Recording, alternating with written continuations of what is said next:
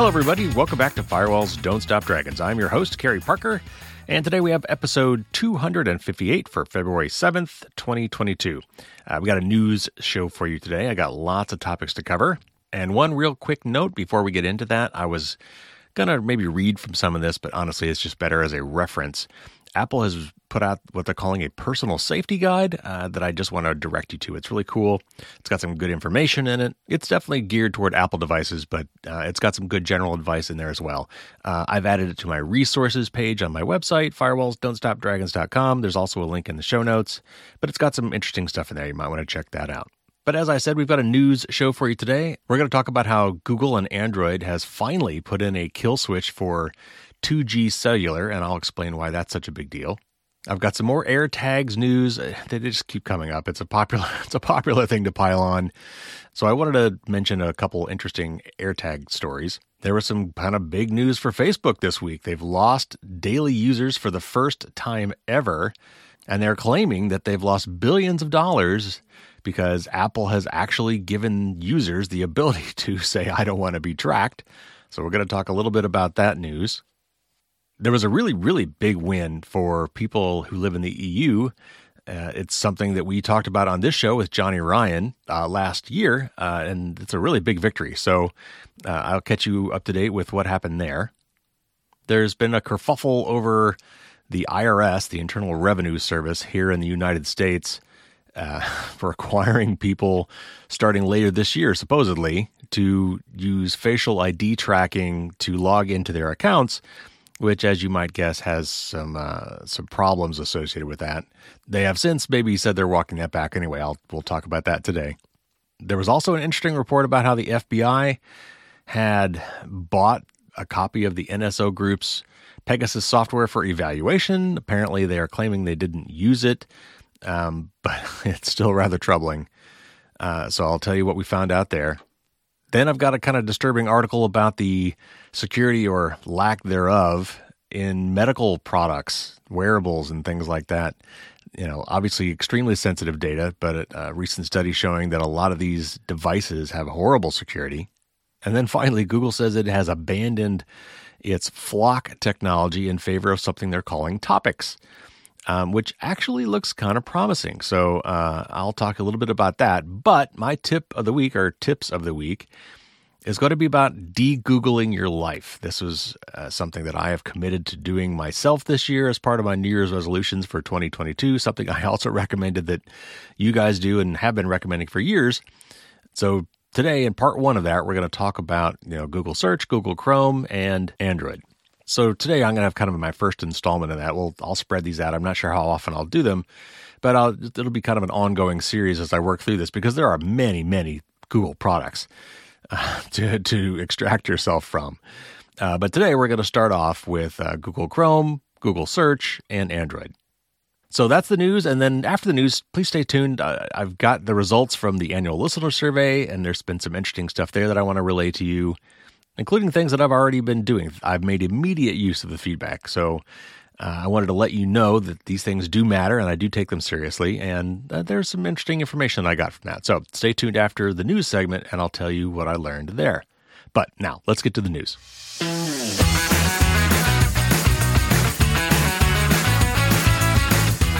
All right, first up, this is an article from Ars Technica, uh, and it's about Android finally allowing us to disable the old, old, insecure 2G cellular radios in our phones, uh, at least in Android phones, and not all Android phones because it's Android.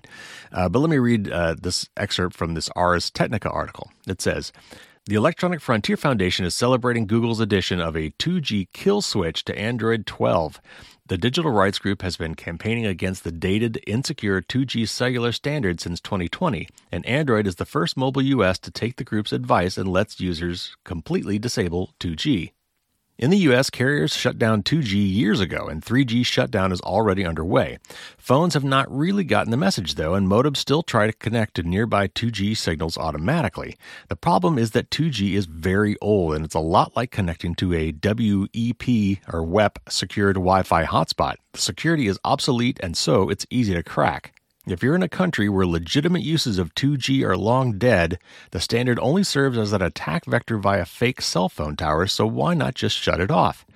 The EFF explains the issues, and this is a quote from the EFF. It says, there are two main problems with 2G. First, it uses weak encryption between the tower and the device that can be cracked in real time by an attacker to intercept calls or text messages. In fact, the attacker can do this passively without ever transmitting a single packet.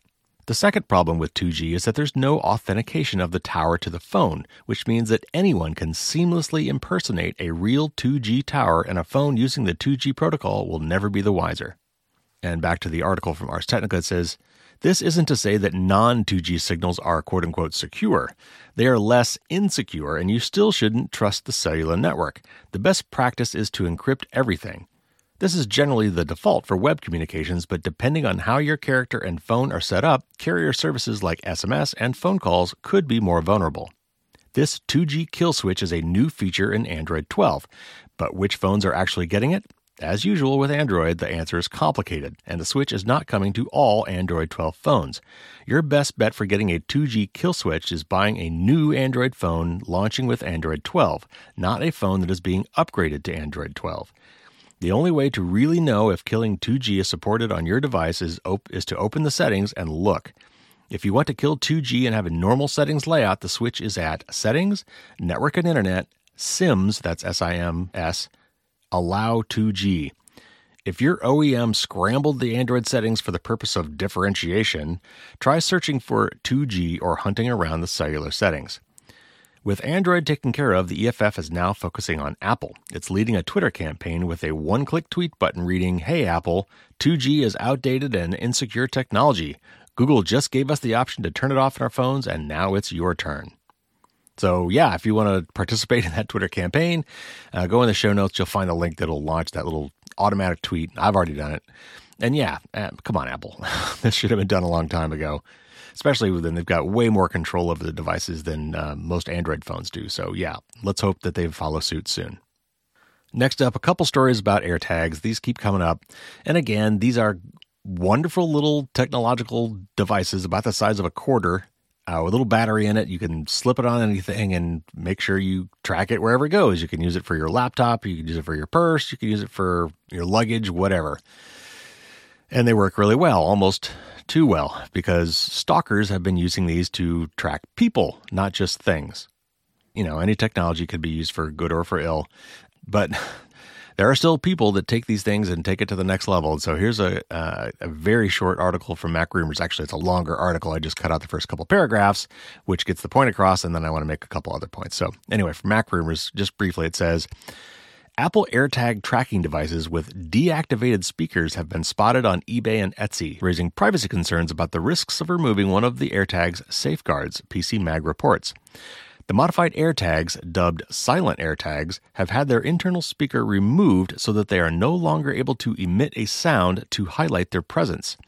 The silent AirTag looks identical to a normal AirTag, other than a small hole cut below the device's battery to disconnect the speaker. All right, I, it goes on. I'm not going to bother, but you get the idea. Someone took an Apple AirTag and figured out the exact right place to drill a little hole that will kill the speaker in the thing. And again, what happens is Apple put in this anti stalking technology, basically, which says that if an AirTag is left alone away from its owner for a certain amount of time, it will start to beep like, hey, I don't know where my owner is, but you might want to know that, that somebody stuck an AirTag on you or whatever, or somebody left an AirTag near you. It doesn't necessarily mean it's malicious, but it has been used that way. And that was what the purpose of the feature is for. And somebody, some enterprising people were selling these things for like 80 bucks on eBay and Etsy, where they took an AirTag, which cost 30 bucks, and disabled the speaker so that that wouldn't happen. It would not alert the user. Okay, so now if you have an Apple device, like an Apple iPhone, it will still warn you that there's an Apple device near you that's not yours and it's been there for a while. So if you have an Apple device, it does that. Now, Android devices were kind of left out of this for a while, but Apple created an app that will let you do that with Android devices as well. It doesn't work as well. Like, for instance, you actually have to be running the app. It doesn't just work in the background, which so that's kind of sucky. But I mean, if you want, you could bring this app up and find out if there's an AirTag on you somewhere or near you that's not yours. Probably isn't since you've got, since you don't have an iPhone. There are other apps, I guess, that do this too that might be better. But, you know, that's again, this is just technology uh, that people are finding a way to abuse. Now, you should know that there are plenty of other ways to do this. Not only are there other similar tracking devices like those from Tile, you can right now go on Amazon and buy a waterproof, battery powered, magnetic GPS tracking device that you can put on the fender of somebody's car uh, or slip into their on their person somewhere, and it will give the exact GPS location of that person. There are plenty of ways to stalk people. This is not new. But, you know, Apple being Apple and journalists wanting to get people to read their articles. You know, it's very easy to pick on here. I again, it's not like these things are can't be abused. Of course, they could be abused, uh, and we have to be careful that. And I give Apple a lot of credit for trying to bend over backwards to try to make sure that their devices won't be abused, but they can still be abused. They can also be used for good. I read a couple other articles lately. There was one lady who was hiring a moving company. She was military or something, and they were moving across the country, as military people do often. And she's had enough moving experience to know that she didn't always trust her movers. So she slipped an AirTag into one of the boxes, and uh, you know, they movers said they were going to be there by a certain date, and then they weren't. Uh, and they said, "Sorry, you know, sorry, we're running late. Now we're going to be there by this later date." And at one point, they said, "Okay, well, well, we're here's where we are. Here's where your stuff is now, and this is why it's going to take us longer to get to you."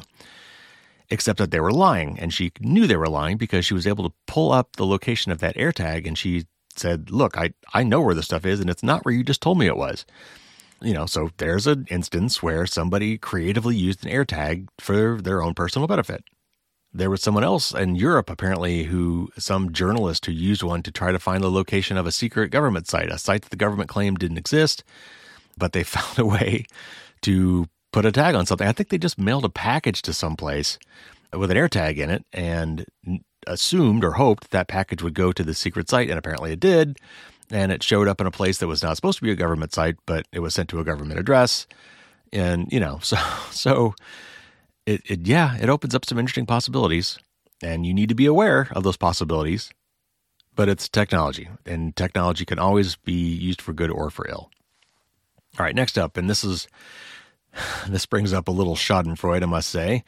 Uh, a couple articles here. Uh, one from The Verge, uh, one from the New York Times. The first one talks about how, for the very first time ever in Facebook's history, now called Meta, they have lost daily active users. So let me read briefly from this article from The Verge.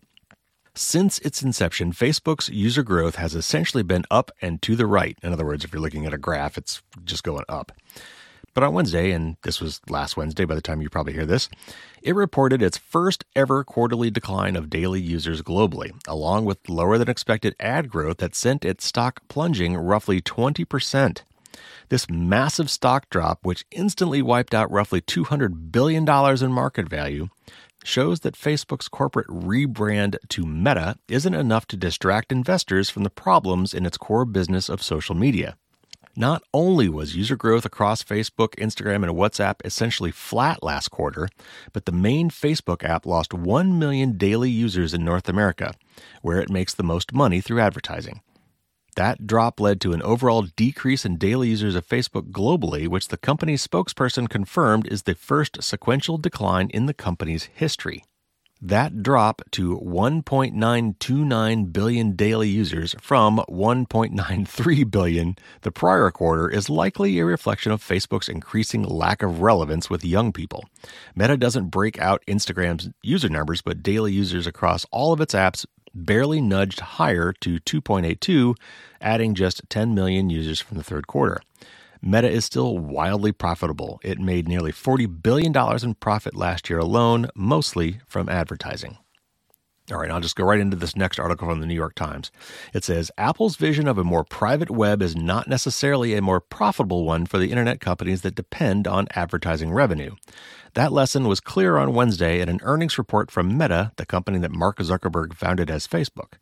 Meta said that privacy features introduced by Apple last year could cost Mr. Zuckerberg's company $10 billion in lost sales this year.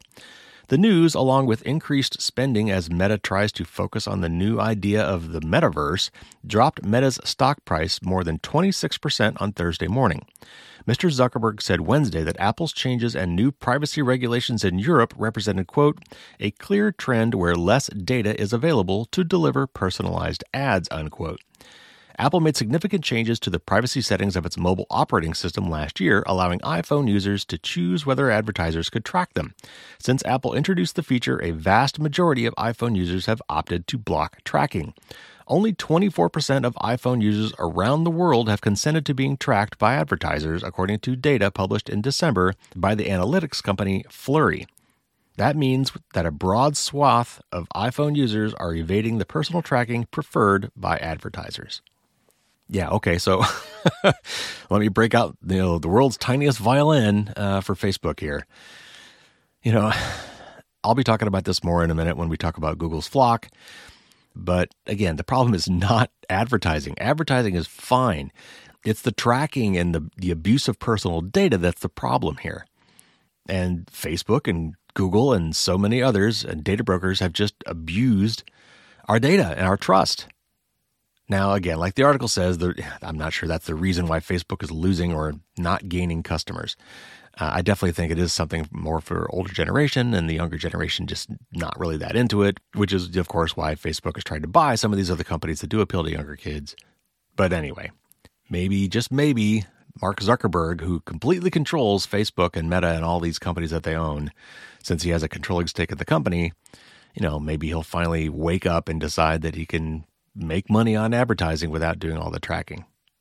All right, next up, uh, this is an article from Engadget, and it's about uh, a really big win for folks that are in the EU uh, in terms of privacy, uh, and connected to a really great interview we did last year with Johnny Ryan from the Irish Council for Civil Liberties.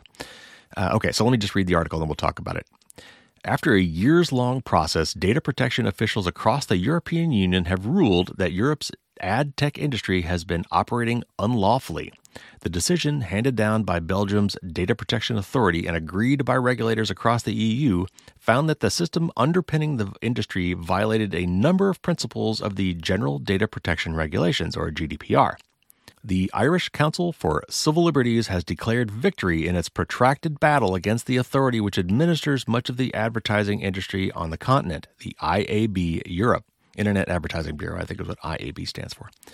At the heart of this story is the use of the Transparency and Consent Framework, or TCF, a standardized process to enable publishers to sell ad space on their websites. This framework, set by IAB Europe, is meant to provide legal cover in the form of those consent pop ups which blight websites, enabling a silent digital auction system known as real time bidding, or RTB. But both the nature of the consent given when you click a pop up and the data collected as part of the RTB process have now been deemed to violate the GDPR, which governs privacy rights in the bloc. Ad tech companies working across a number of different platforms can collect real data about you, marry that to your browsing habits, and create a detailed portrait of your life. Dr. Johnny Ryan, who led the legal campaign on behalf of the ICCL, called this the world's biggest data breach since this data is broadcast online to a wide number of recipients without direct oversight. The APD has ruled that any and all data collected as part of this real time bidding process must now be deleted. This could have fairly substantial implications for many big tech companies with their own ad businesses, such as Google and Facebook, as well as big data companies. Regulators have also handed down an initial fine of 250,000 euros to the IAB Europe and ordered the body to effectively rebuild the ad tech framework it currently uses. This includes making the system GDPR compliant, if such a thing is possible, and appoint a dedicated data protection officer.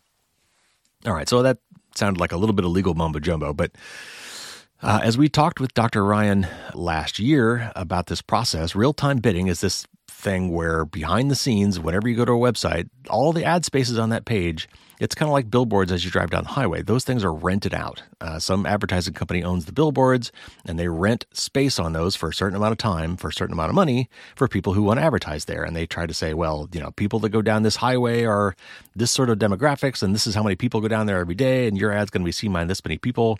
It's the same thing for a website. They try to figure out what the demographics are of the website. And of course, they do this by massive tracking, you know, way more than you could do with a billboard on a highway. And then behind the scenes in milliseconds, you know, as this somebody goes to a web page and those ad spaces are getting ready to be filled, they have this process called real-time bidding where they everything they know about that person using that web browser going to that website, which could be substantial, is quickly farmed out to potentially thousands of customers who want to place an ad on one of those little billboard spaces and says, okay, here's who I got. Here's what, everything I know about this person. Uh, if you want to show an ad to this person who might be white, middle aged, makes this amount of money, is uh, heterosexual, Christian, likes cars, you know, has a gambling problem, has these medical conditions, and so on and so forth. You know, hey, this this is this is who I got. You know, now bid. Let's start the bidding. And again, this is all automated, done by computers in the background. And basically, what you know, the ICCL and Johnny Ryan are basically saying is, look, you can't. This is totally violating people's privacy, and no, you know, cookie banner pop up thing that comes up and says accept, you know, all cookies or whatever could possibly come close to getting consent uh, and informing people of what's really going on here. And they won. So this is this is a really big deal. Of course, like probably any court case, this will probably be appealed, you know, and it may get stuck in courts for a while longer. But this is a big, big win. Uh, but anyway, so I don't want to call that out. And uh, congratulations to uh, the ICCL and Dr. Ryan for their tireless work on this. They this they seem to have won this battle anyway. Okay, next up. Uh, this is an article from Bloomberg, and it's about the IRS using facial recognition, uh, requiring it uh, to log into your IRS account. The Treasury Department is reconsidering the Internal Revenue Service's reliance on facial recognition software ID.me, that's a company, ID.me, for access to its website, an official said on Friday amid scrutiny of the company's collection of images of tens of millions of Americans' faces. The Treasury and the IRS are looking for alternatives to ID.me, a department official said. The company has faced growing criticism over its software and its use of facial recognition technology. And this is a quote from an IRS spokeswoman, uh, Alexandra La- Lamana, Lamana, and she says, quote, the IRS is consistently looking for ways to make the filing process more secure, unquote. The IRS had previously announced that any taxpayer looking to access an online account on irs.gov will be required to be verified through ID.me and a process that requires taking a selfie. Lamana noted that any taxpayer who does not want to use ID.me can opt against filing his or her taxes online. Yeah, great choice. And this is another quote from her, I believe. It says, quote, we believe in the importance of protecting the privacy of taxpayers while also ensuring criminals are not able to gain access to taxpayer accounts, unquote. And then she goes on to argue that basically it's impossible for the IRS to develop its own cutting edge identification program because of, quote, the lack of funding for IRS modernization, unquote.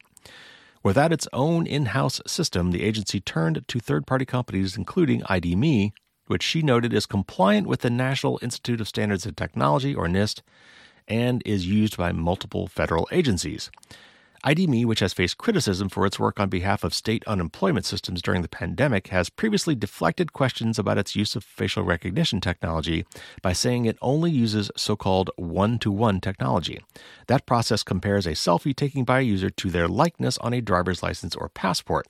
The company disclosed this week, which is last week for you, that it actually also used much more controversial one to many technology to compare selfies to a bigger database of images that it collected. Critics have also raised concern about the third party company's access to facial images, but the Treasury official stressed that the IRS protects any data it receives and that the law protects taxpayer information from disclosure to other parties. Okay, so a couple things real quick. First of all, this is tax season here in the United States, so that's when tax scams really get going. So just be extra careful and be more diligent. Uh, you know, when you get messages out of the blue with tax information or something that purports to be from the tax agency saying that you've got a problem, you need to click here to fix that, or call this number to fix that, be very wary and do not give out information unless you know exactly who you're talking to. Also, if you have not already done so, you should plant your flag. And by that I mean if you have not already created a personal logon for your IRS account online, also for your Social Security account online, because they're different, or really any important government based account where you might need an online account, please go ahead and get that set up. Even if you don't plan to use it, claim it. You know, put a really good password on it, set up two factor authentication if you can. This is not just a US thing, this is a worldwide thing. You know, any important account that might be government related, where, you know, if you can interact with it online in any way, make sure that you're the one who gets in there and creates the account for yourself and not somebody else. Basically, it's a way to prevent identity theft. Now, back to this article in particular. So, I get what they're doing. They're trying to make it more secure for people to log in, but facial recognition stuff is is tricky. And I, I, even read somewhere else about this technology that ID.me not just requires you to upload a selfie. And I guess what they're doing is because it's a government related thing, and ID, ID.me is not, they're contracting with the government. So that probably means they're getting access to governmental databases like your passport photo or your DMV photo. So they can say, okay, hey, I got someone here who says he's Carey Parker. He's uploaded his selfie. Uh, show me his passport picture so I can compare those two and make sure that that's really him. So now these third parties are potentially getting access to government databases. And yeah, I'm sure there are laws around them not abusing that data, but that's just one more entity that has access to your data and they could screw up, they could have bad security, they could have a rogue employee. You know, it's just one more way for your information to get loose. And as we all know, facial recognition technology has problems, it has biases, and like any sort of biometric scanning feature, it's a really dangerous thing to traffic in because if that did, it gets loose, you can't it, you can't change it. It's not like a password. Oh, someone guessed my password. I guess I better pick a new one. You can't you can't change your face or your eye print or your fingerprint or your DNA. Using biometrics for authentication has real problems. So anyway, kind of glad that they got a bunch of pushback on this and they're maybe reevaluating uh, the need for this sort of authentication. Okay, next up, this is an article from the Washington Post, and it's about how the FBI apparently was evaluating the NSO group's nasty, nasty phone spyware. Uh, so, from the article, it says the FBI tested Pegasus spyware made by the Israeli company NSO Group for possible use in criminal investigations, even as the FBI and Justice Department were investigating whether the NSO software had been used to illegally hack phones in the United States. People familiar with the events have told the Washington Post.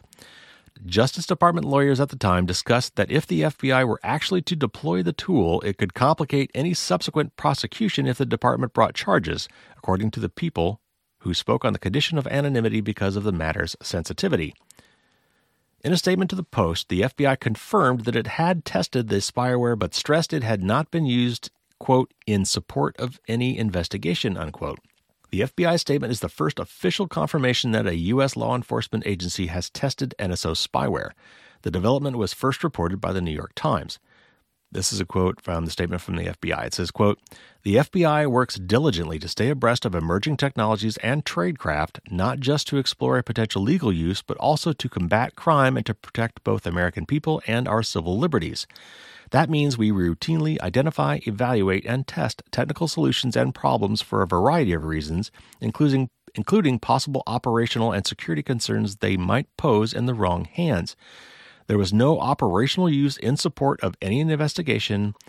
The FBI procured a limited license for the product testing and evaluation only, unquote. Pegasus is NSO's most well known spyware, breathtakingly potent in its ability to covertly scoop up an iPhone or Android phone user's calls and text messages, pictures, and whereabouts. NSO says it's for use only against bad actors such as gangsters and drug lords, but investigations by civil society groups have uncovered its use by foreign governments to track activists, journalists, lawyers, and their families. The Israeli firm has repeatedly said Pegasus cannot be used to target U.S. phones or devices assigned to a plus one U.S. number. But NSO appears to have created a workaround, a separate product called Phantom, to enable American law enforcement to monitor U.S. devices, according to the documents obtained by the tech news site Motherboard in 2020. According to the Times, NSO Group made a presentation on Phantom's capability to the FBI in 2019 to show that the spyware, quote, could hack any number in the United States that the FBI decided to target, unquote. According to the Times, the FBI decided not to deploy the spyware last summer, around the time the Post and an international journalism consortium published a multi part investigation that found Pegasus had been used to attack the phones of journalists, human rights activists, and politicians around the world. The company has promised to investigate abuses of its systems and cut off clients who violate NSO rules. Yeah, okay, so I've talked about these guys a lot. I think it's pretty obvious what I think about them and what they're doing. Uh, this stuff should just be outlawed. Um, I don't understand how this stuff can really happen. Now, obviously, you know, intelligence agencies are going to have programs that develop things like this, but that there shouldn't be an open market for these things on the with from private companies. It's that should just not be allowed. And NSO Group in particular seems to be pretty slimy. All right, let's move on. Uh, this is an article from ThreatPost. It's about medical wearables with horrible security. And it says Telehealth care is on the rise as medical service providers cope with the strain of a pandemic and rising costs. But the rush to roll out remote healthcare has also unleashed a universe of wearable medical devices to collect sensitive data, which researchers say are widely vulnerable to attack. Analysts with Kaspersky Labs reported finding 33 vulnerabilities last year in the most widely used data transfer protocol for Internet of Things medical devices, known as MQTT. That's 10 more than the previous year. All of them put patient data at risk, the team warned. To put those numbers in perspective, the analysts at Kaspersky said only 90 vulnerabilities in MQTT have been reported since 2014. Worse yet, many of those bugs are still unpatched, they added. So basically, 90 vulnerabilities since 2014, 33 of them in the last year. It's getting worse. MQTT's convenience makes it a common solution in most IoT gadgets, including medical devices. But as the Kaspersky researchers point out, authentication isn't required and encryption is sparse, making devices with MQTT exposed to man in the middle attacks and data theft. Besides just the device, Kaspersky reported finding concerning flaws in the most common wearable device platform, Qualcomm Snapdragon Wearable. Qualcomm's a company, Snapdragon is a particular processor they make, and Wearable apparently is a version for IoT devices. The platform has been riddled with bugs, the team added, bringing the total number of vulnerabilities found in the platform since it was launched in 2020 to 400, many still unpatched. This makes for an enormous vulnerable attack surface across the healthcare sector, while attacks are getting more frequent, brazen, and destructive. It's up to hospitals and medical service providers to build telehealth systems with security in mind, Nate Warfield, CTO of Prevailion, uh, wrote in Threatpost last summer. He called on the private sector to lend a hand to shore up the critical healthcare infrastructure. And this is a quote from him. He says, quote, Hospitals need to take more aggressive action to fortify themselves against these attacks. They also need to increase their investments in cybersecurity. Advanced defensive tools need to be more accessible to the healthcare sector. Information sharing across organizations must be encouraged, and collaboration across all sectors to help defend these life saving industries should be the norm, not the exception. Unquote. Kaspersky recommended the obvious security factors of using strong passwords and having good user security training, but added that application developers need to do more. So, yeah, in this case, really the onus is on the device manufacturers and the people that write the software for those devices. And what this is calling out is that they're doing a pretty bad job. Now, we have in the United States, we've got you know laws like HIPAA that try to protect user data, but it doesn't really apply here. And so, again, unfortunately, this is probably an area where we're just going to need some regulation. You know, there has to be consequences, uh, you know, for people who create insecure medical devices. I mean, it could, you know, be a life threatening thing. What if someone were able to hack your pacemaker or someone was able to hack your insulin pump? So, anyway, something to be aware of. Obviously, if you're in a position where you need one of these devices, you may not have a choice. It's not like you can go shopping and, you know, I want the more secure version of this you know, you're going to get what you get. So, and so in this case, we just need to push for, you know, some more regulations to make this stuff better. All right, one more article here, and this will kind of lead neatly into uh, my tips of the week. Uh, and this is from The Verge. And this is about Google's latest foray into updating its advertising networks to be less privacy invasive. And honestly, it looks good, like weirdly good. like I, I, I don't know what to make of this yet, and I'm sure we'll be talking about this more. Uh, but let me just read this article, then I'll say more. Google is walking back plans to replace third-party cookies with FLoC, and if you recall, that's that's an acronym, a retronym, because they had these weird bird themed things. So FLoC, uh, Federated Learning of Cohorts, is what FLoC stands for. So they're trying to replace FLoC by instead proposing the Topics API, a new system for interest based advertising. Topics works by pinpointing five of your interests, such as fitness or travel and transportation, based on your web activity as measured by participating sites for one week. Your browser will store these topics for three weeks before deleting them. Google says that these categories, quote, are selected entirely on your device, unquote, and don't involve, quote, any external servers, including, including Google servers, unquote. When you visit a website, topics will show the site and its advertising partners just three of your interests, consisting of, quote, one topic from each of the past three weeks, unquote. As noted on the Topics API GitHub page, and there's a link to that in the article if you care to read it and click on it, there are currently about 350 available topics in its advertising taxonomy, although Google plans on adding anywhere from a few hundred to a few thousand eventually. Google says topics won't include any quote unquote sensitive categories like race or gender. And if you're using Chrome, the company is building tools to let you view and delete topics as well as turn off the feature. Google's previous replacement of third party cookies, FLoC, or Federated Learning of Cohorts, is a form of interest based tracking that identifies you based on your cohort, or a group of people that share similar interests. Privacy critics like the Electronic Frontier Foundation argued the system poses additional privacy risks, such as making it easier for identifiers to identify you with browser fingerprinting, a tool used by sites to gain specific information about your device and browser, and may also expose information about your demographics, potentially resulting in discriminatory targeted ads. Due to these concerns, browsers like Brave, Vivaldi, Edge, and Mozilla have all refused to use it.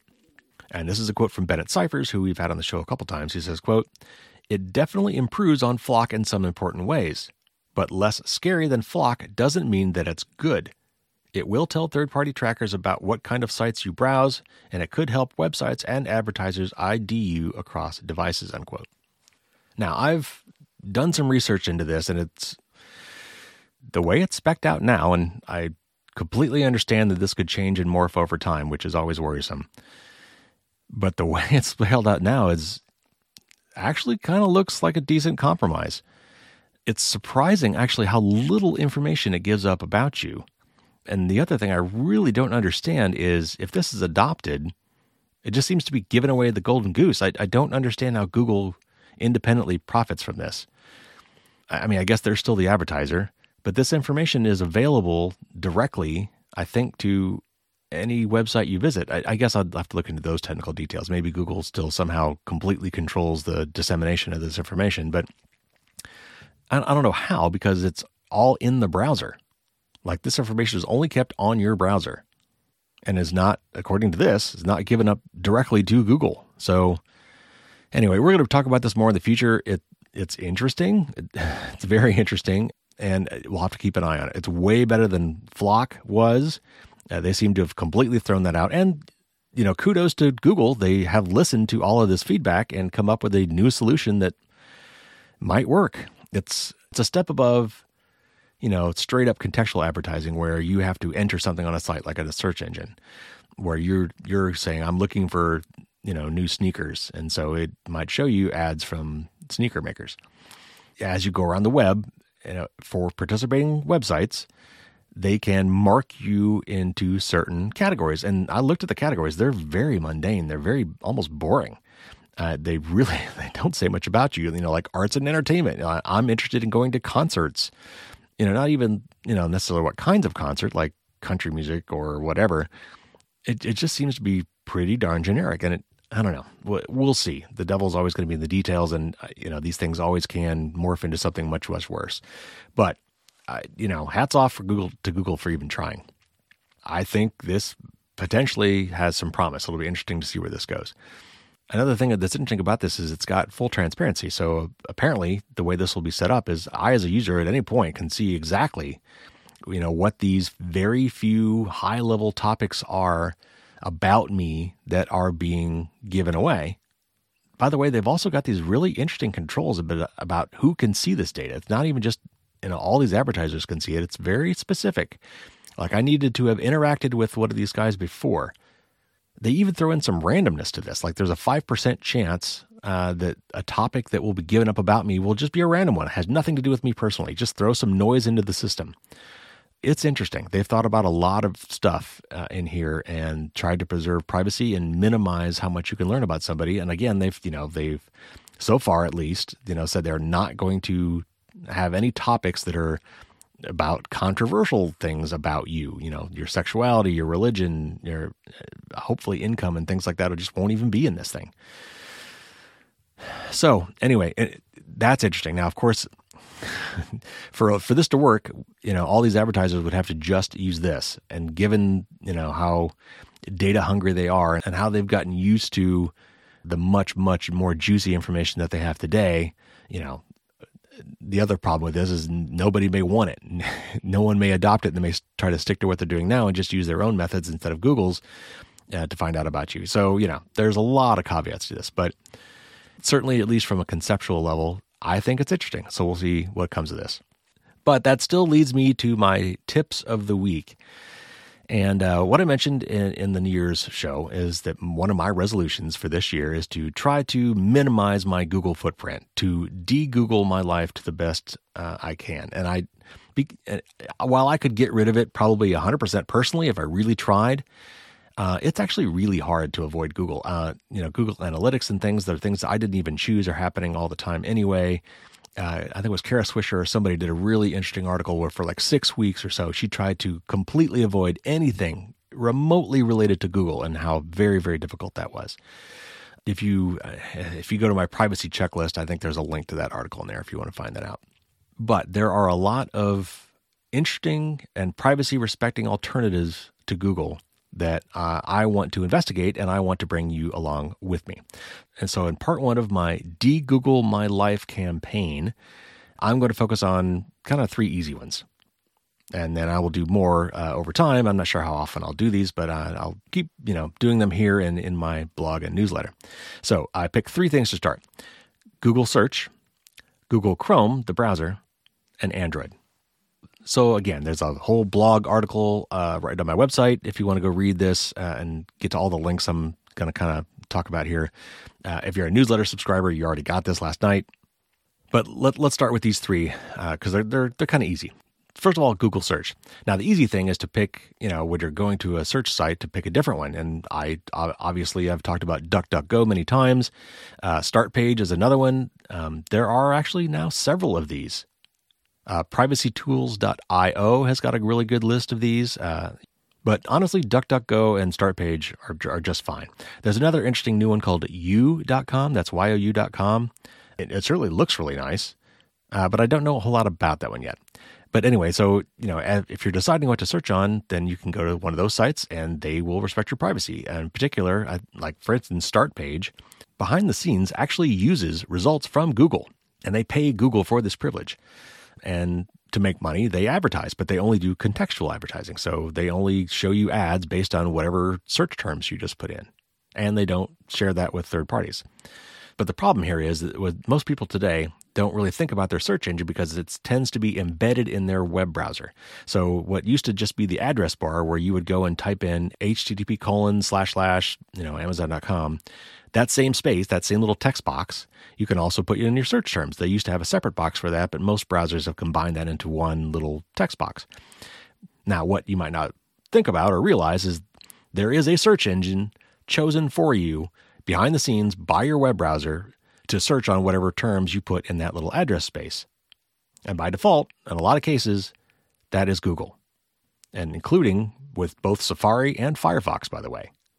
So the real thing here is you want to pick your new search engine, be it DuckDuckGo or StartPage or whatever, uh, and then you need to change your default web browser's search engine.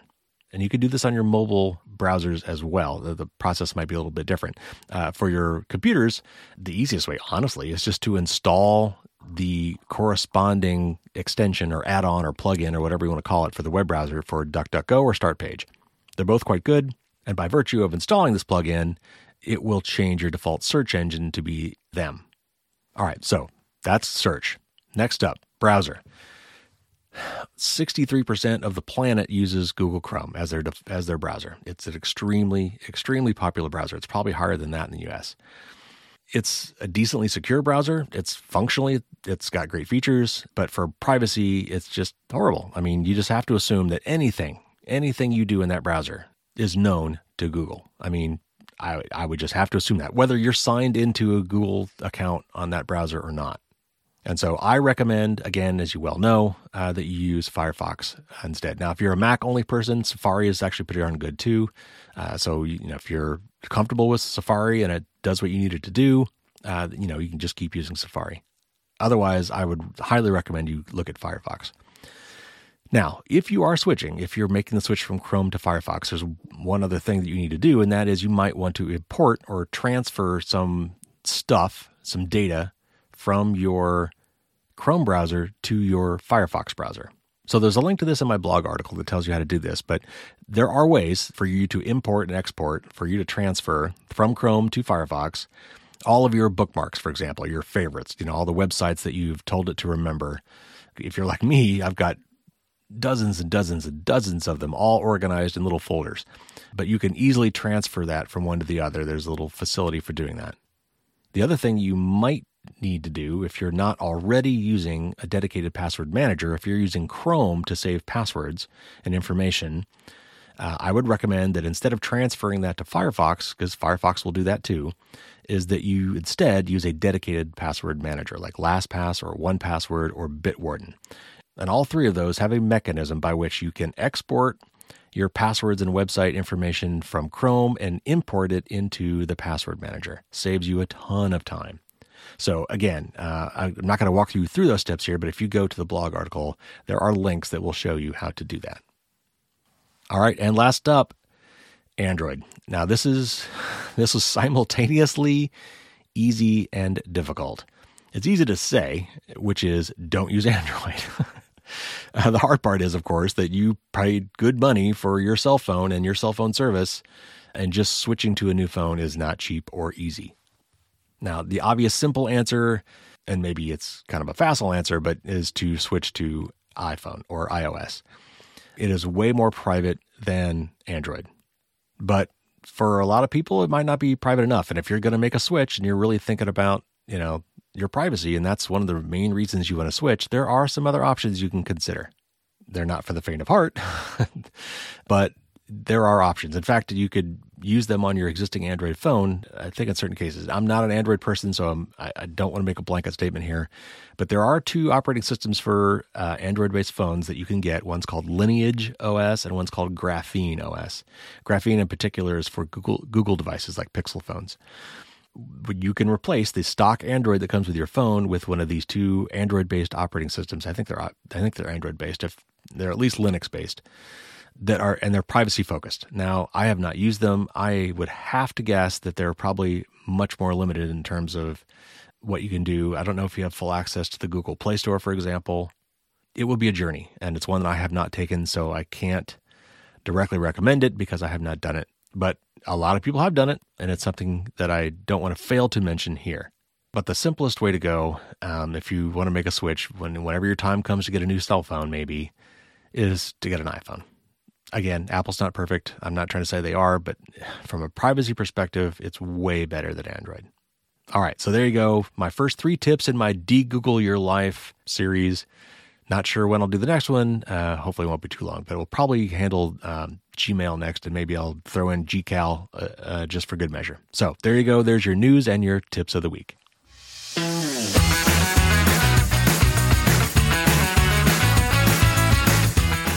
Couple quick things I want to go over uh, before I let you go today. Uh, first of all, the listener survey results. First of all, thank you so much to everybody who replied.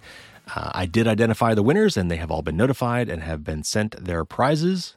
But I very much appreciate this. I want you to know that I read every single response.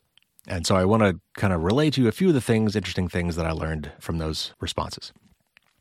First of all, Yes, I know. I talk too fast. Uh, it is something I am acutely aware of, and yet it's just kind of built in, and it's something that I have a hard time dealing with. I'm making a conscious effort right now not to speak quickly, but I know that when I get riffing on something, when I start getting hot on some topic or get excited about something, I speak very quickly. So I get it. I know. I will.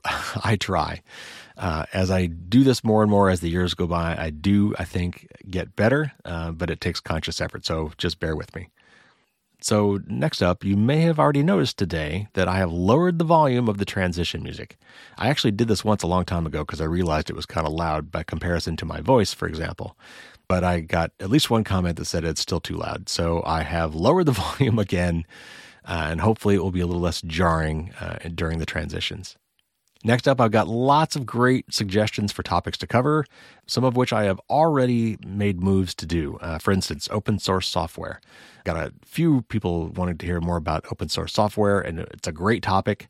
Uh, and in fact, I think that will be our interview for next week. So ask and ye shall receive.